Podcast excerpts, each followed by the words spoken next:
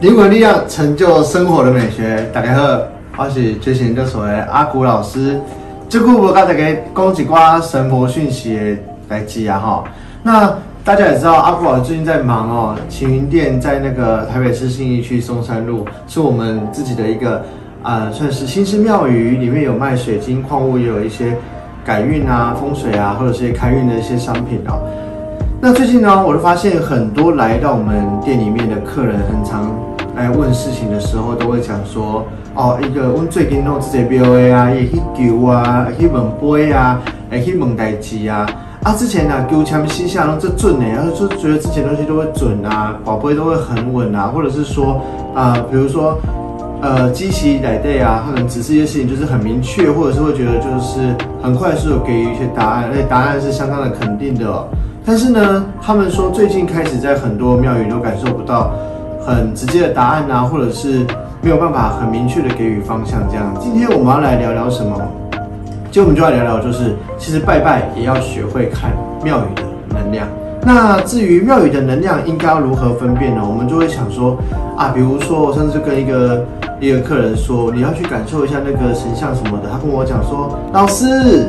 如果我可以感受得到，那我干嘛要来问您呢？对不对？哎，你这样讲哦，虽然我觉得有点变酸哦，但是我也觉得蛮有道理的。好，我们是不是很常觉得，哎，这些庙有人说神明不在家啊，或者是可能神明去办事情啊，或者神明可能去工作的啊？当然也因为地球的大环境正在扬升的一个影响哦，导致。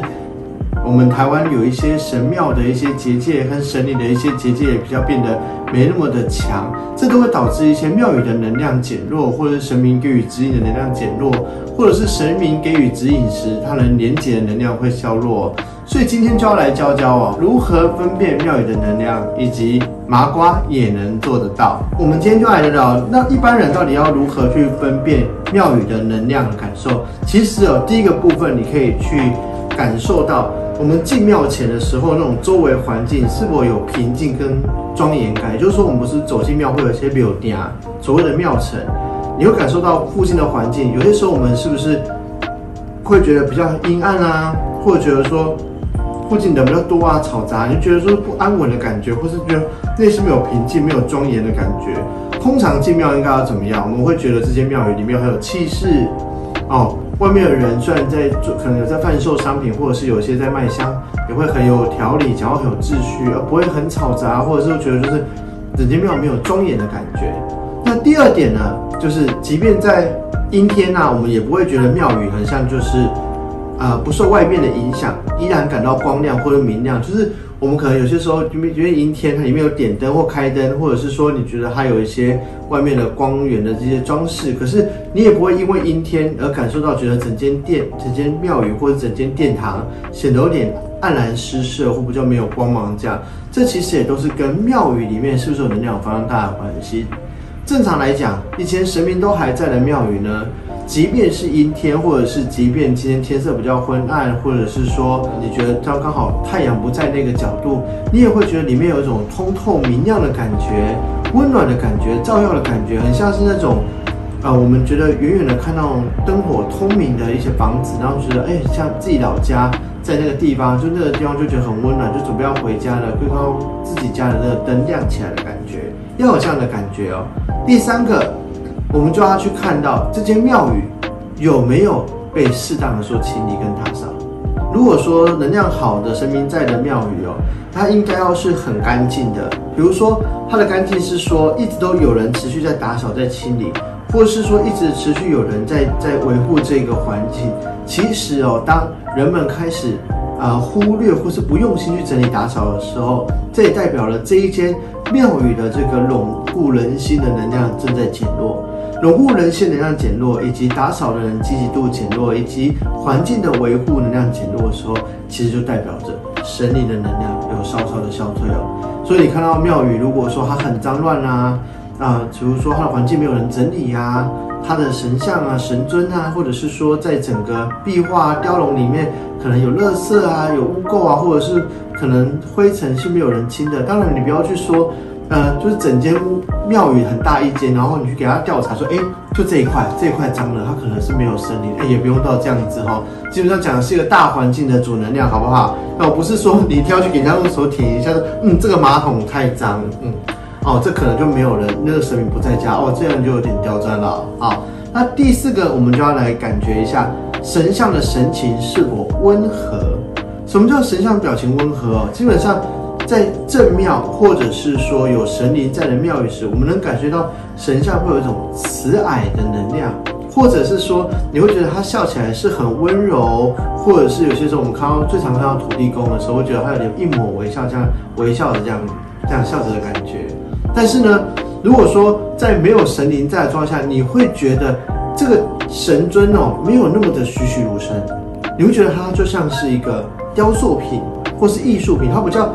你能感受到，就是我们要好好分辨的话，就是我们觉得一个公仔，他可能觉得栩栩如生的公仔，可是他不会有神灵注视，你会觉得说它是艺术品。可是如果有神灵注视，你会对这个形象或者说这样的一个呃雕刻的艺术品是会有敬畏感或者庄严感。那其实神尊的表情呢，有没有温和，有没有庄严哦，也代表着感受到有没有庄严的感觉，跟有没有温和，有没有就是有那种神气的感觉，或者说。觉得神像的神情没有这么生动的话，其实可能这间庙宇的神灵可能不在家，又或者是已经不在了哦。好，那再来要看到的是整间庙宇是否有生气蓬勃的。感觉在整个庙里面，比如说人来人往啊，很热闹啊，不是热闹，或者是说里面工作人员很多啊，都趁没有人的时候赶紧在打扫啊，在这里环境有这定期在换花换水啊，还是说说这庙宇可能就是空荡荡的，然后只有一两个人走来走去，或者是说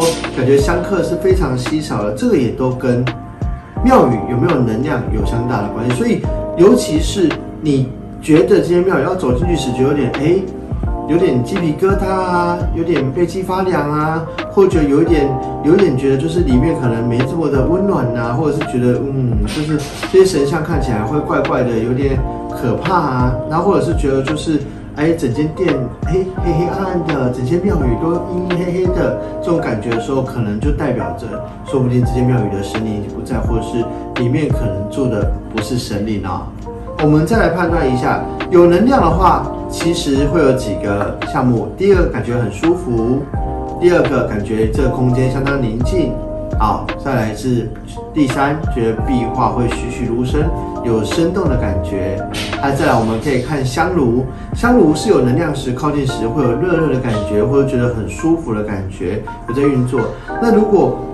里面的神灵不在的，或者是比较没有生气的那个庙宇的话，他们的香炉就会显得较没有那么温暖，会较为冰冷哦。好，再来是在庙宇里面的香炉之中的香，如果说它的味道温和不刺鼻，跟非常的呛鼻，啊，这也是可以用来判断有能量的一个状态。那如果是没能量的话，其实能量不好的地方，香就闻起来比较不舒服，比较刺鼻，或是不会平静。